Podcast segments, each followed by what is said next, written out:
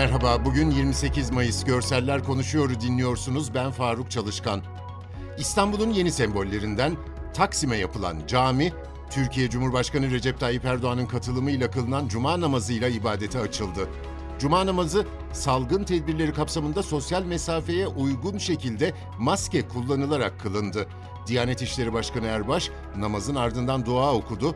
Çevresi bariyerlerle kapatılan ve LED ekranların kurulduğu Taksim Meydanı'nda vatandaşlar, belediye tarafından dağıtılan kağıttan seccade üzerinde namazlarını eda etti.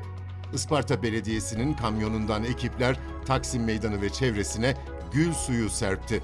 Polis ekipleri caminin çevresinde yoğun güvenlik önlemi alırken, caminin açılışı dolayısıyla bazı yollar trafik akışına kapatıldı.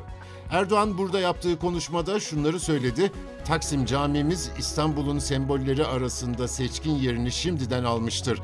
Caminin yerinde mescit bile yok ve burada maalesef cami yapımına müsaade yok ve adeta kümes gibi bir yerde gazeteler üzerinde müminler namazlarını eda etmeye çalışıyorlardı.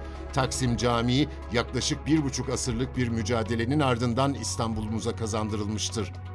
Türkiye Cumhuriyet Merkez Bankası 32. Finansal İstikrar Raporu kurumun internet sitesinde bugün yayımlandı. Rapora ön söz yazan Merkez Bankası Başkanı Profesör Doktor Şahap Kavcıoğlu, Türkiye ekonomisinde 2020 yılının 3. çeyreğiyle başlayan güçlü seyrin iç ve dış taleple desteklendiğini vurguladı. Merkez Bankası'nın fiyat istikrarı temel amacı doğrultusunda ellerindeki tüm araçları kararlılıkla kullanmaya devam edeceğini vurgulayan Kavcıoğlu şöyle devam etti: Sıkı parasal duruş, enflasyon beklentileri, fiyatlama davranışları ve finansal piyasa gelişmeleri bağlamında dışsal ve geçici oynaklıklara karşı önemli bir tampon işlevi görecektir. Yine Kavcıoğlu'nun sözlerinden aktarıyorum. Sanayi üretimi kuvvetli bir seyir izlerken salgın kaynaklı belirsizlikler ve kısıtlayıcı tedbirlerin etkisiyle hizmetler sektöründe kaydedilen toparlanma görece sınırlı kalmıştır. Dış talepteki artışın, altın ithalatındaki gerileme ve kredilerde finansal koşullardaki sıkılaşmanın etkisiyle kaydedilen yavaşlamayla cari işlemler dengesinde gözlenen iyileşmenin önümüzdeki dönemde de süreceği öngörülmektedir.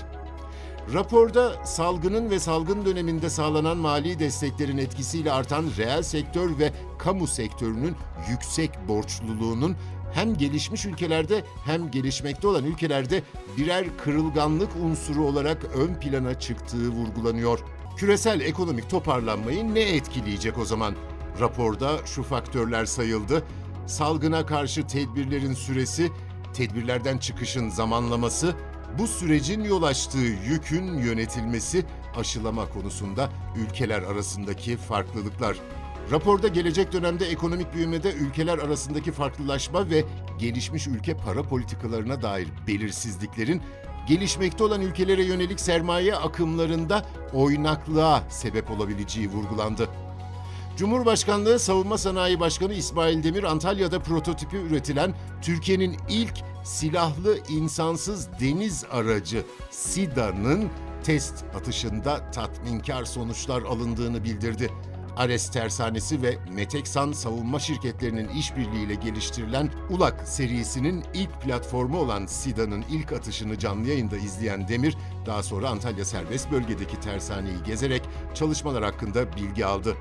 Demir, Anadolu Ajansı muhabirine yaptığı açıklamada insansız sistemlerin artık Türkiye'nin savunma sanayi stratejisinin ön sıralarında yer alan bir kavram olduğunu söyledi. Bugünlük bu kadar. Bizi hangi mecrada dinliyorsanız lütfen abone olmayı unutmayın. Hoşça kalın.